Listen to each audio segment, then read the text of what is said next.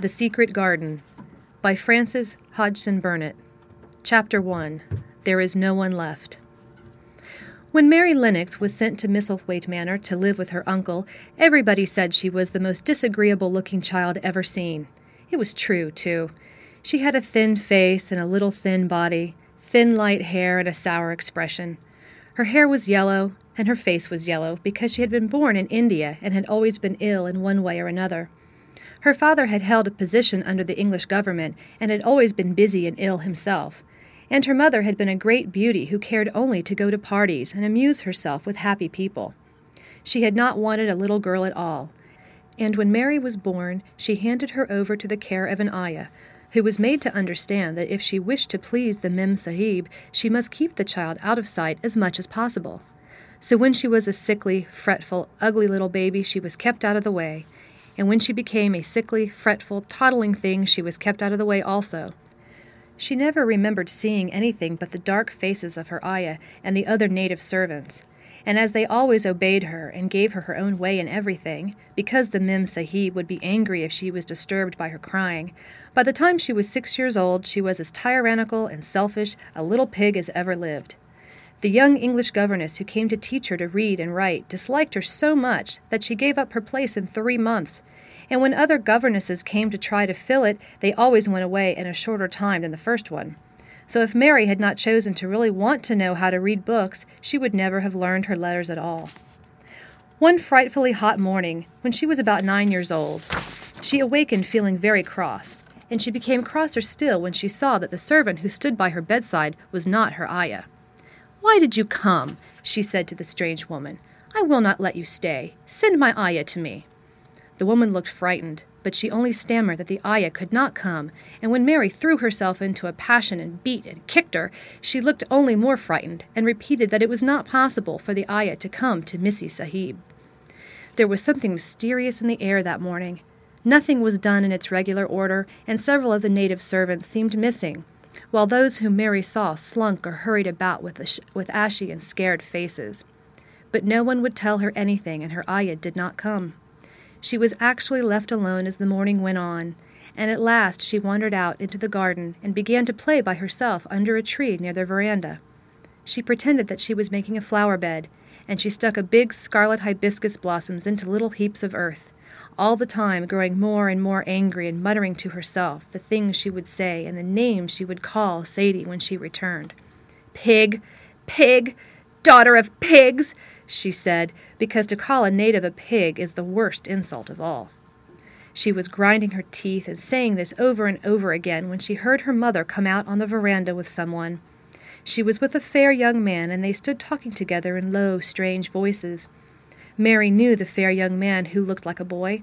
She had heard that he was a very young officer who had just come from England. The child stared at him, but she stared most at her mother. She always did this when she had a chance to see her, because the Mem Sahib, Mary used to call her that oftener than anything else, was such a tall, slim, pretty person and wore such lovely clothes. Her hair was like curly silk, and she had a delicate little nose which seemed to be disdaining things and she had large, laughing eyes. All her clothes were thin and floating, and Mary said they were full of lace. They looked fuller of lace than ever this morning, but her eyes were not laughing at all. They were large and scared and lifted imploringly to the fair boy officer's face. Is it so very bad? Oh, is it? Mary heard her say. Awfully, the young man answered in a trembling voice. Awfully, Mrs. Lennox. You ought to have gone to the hills two weeks ago. The Mem Sahib wrung her hands. Oh, I know I ought, she cried. I only stayed to go to that silly dinner party. What a fool I was. At that very moment, such a loud sound of wailing broke out from the servants' quarters that she clutched the young man's arm, and Mary stood shivering from head to foot. The wailing grew wilder and wilder. What is it? What is it? Mrs. Lennox gasped. Someone has died, answered the boy officer. You did not say it had broken out among your servants. I did not know, the Mem Sahib cried. Come with me, come with me. And she turned and ran into the house. After that, appalling things happened, and the mysteriousness of the morning was explained to Mary. The cholera had broken out in its most fatal form, and people were dying like flies. The ayah had been taken ill in the night, and it was because she had just died that the servants had wailed in the huts. Before the next day, three other servants were dead, and others had run away in terror.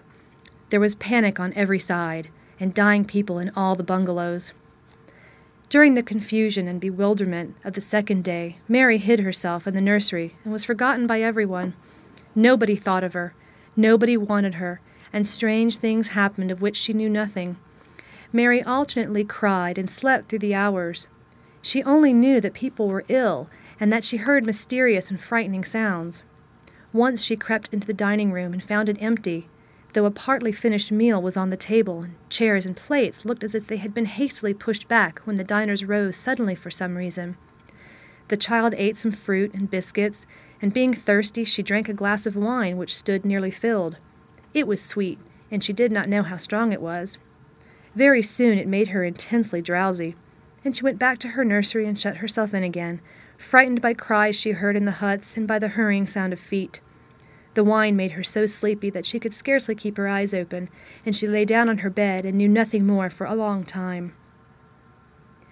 Many things happened during the hours in which she slept so heavily, but she was not disturbed by the wails and the sound of things being carried in and out of the bungalow. When she awakened, she lay and stared at the wall. The house was perfectly still.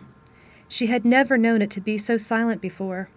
She heard neither voices nor footsteps, and wondered if everybody had got well of the cholera and all the trouble was over. She wondered also who would take care of her now her ayah was dead. There would be a new ayah, and perhaps she would know some new stories. Mary had been rather tired of the old ones. She did not cry because her nurse had died. She was not an affectionate child and had never cared much for anyone. The noise and hurrying about and wailing over the cholera had frightened her, and she had been angry because no one seemed to remember that she was alive.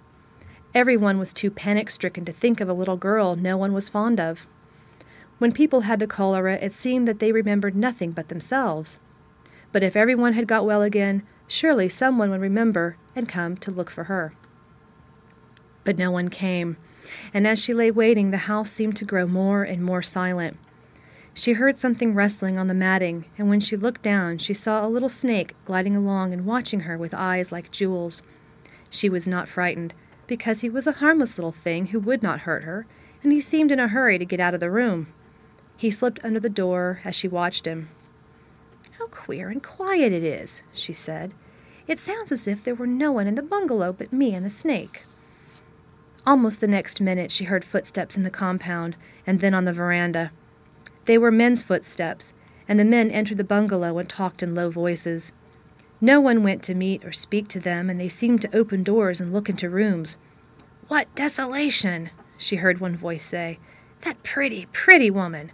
I suppose the child, too. I heard there was a child, though no one ever saw her. Mary was standing in the middle of the nursery when they opened the door a few minutes later. She looked an ugly, cross little thing, and was frowning because she was beginning to be hungry and feel disgracefully neglected. The first man who came in was a large officer she had once seen talking to her father. He looked tired and troubled, but when he saw her, he was so startled that he almost jumped back. Barney! he cried out. There was a child here! A child alone! In a place like this! Mercy on us! Who is she?